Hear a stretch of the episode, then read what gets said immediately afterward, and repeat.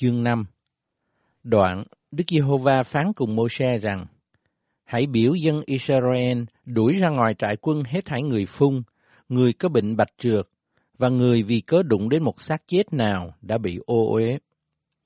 Bất luận nam hay nữ, các ngươi phải đuổi họ ra ngoài trại quân, hầu cho họ không làm cho trại quân bị ô uế, là nơi ta ngự ở trong.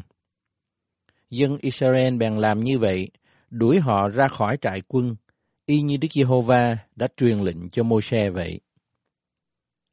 Đức Giê-hô-va lại phán cùng Môi-se rằng, hãy nói cùng dân Israel như vậy.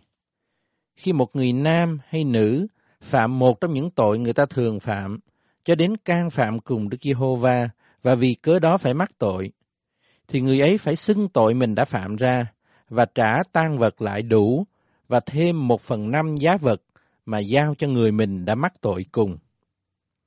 Nếu người này không còn và không bà con nào để lãnh tan vật đó lại, thì vật ấy sẽ về Đức Giê-hô-va, tức là về thầy tế lễ. Ngoại trừ con chiên đực về lễ chuộc tội mà thầy tế lễ sẽ dùng đặng chuộc tội cho người mắc tội đó. Phàm lễ vật chi biệt riêng ra thánh, mà dân Israel dâng cho thầy tế lễ đều sẽ thuộc về người.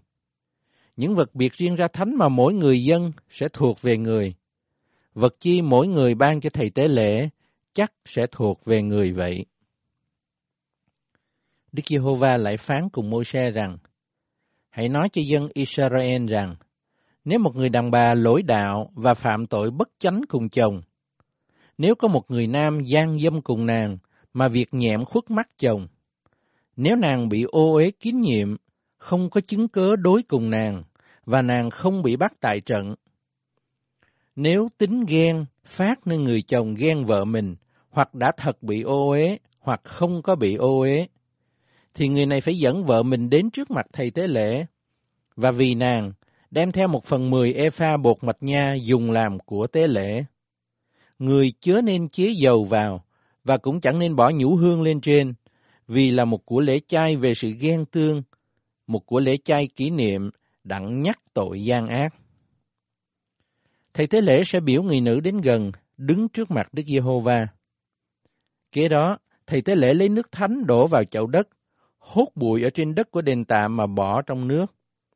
Đoạn, thầy tế lễ phải biểu người nữ đứng trước mặt Đức Giê-hô-va, lột trần đầu nàng, để của lễ kỷ niệm trong lòng bàn tay nàng, nghĩa là của lễ chay về sự ghen tương. Và thầy tế lễ phải có nước đắng dán rủa xả trong tay mình.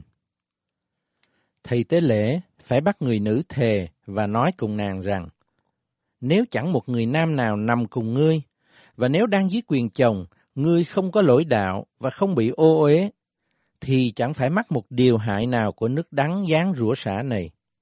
Còn nếu đang dưới quyền chồng mà ngươi lỗi đạo, nếu ngươi bị ô uế, và nếu một người nào khác hơn chồng đã nằm cùng ngươi.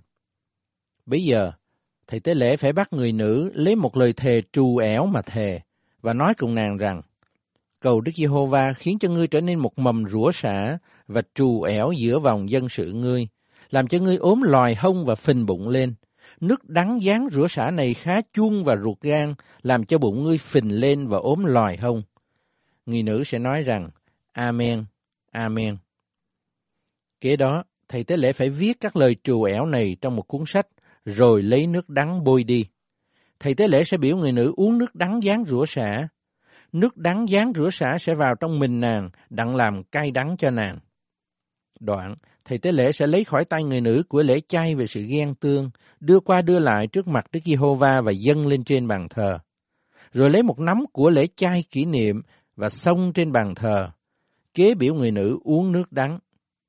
Và khi nào thầy tế lễ biểu người uống nước đắng rồi, nếu quả người có bị ô uế và phạm tội bất chánh cùng chồng mình, thì nước đắng dán rửa xả sẽ vào mình, làm cay đắng cho nàng, bụng nàng sẽ phình lên, hông nàng ốm lòi, và người nữ này sẽ là một mầm rủa xả giữa vòng dân sự mình. Còn nếu người nữ không bị ô uế, vẫn thanh sạch, thì nàng sẽ chẳng bị một điều hại nào và sẽ sinh con. Đó là luật lệ về sự ghen tương, khi một người đàn bà ở dưới quyền chồng mình lỗi đạo và bị ô uế, hoặc khi nào tính ghen phát sinh nên người chồng mà ghen vợ mình.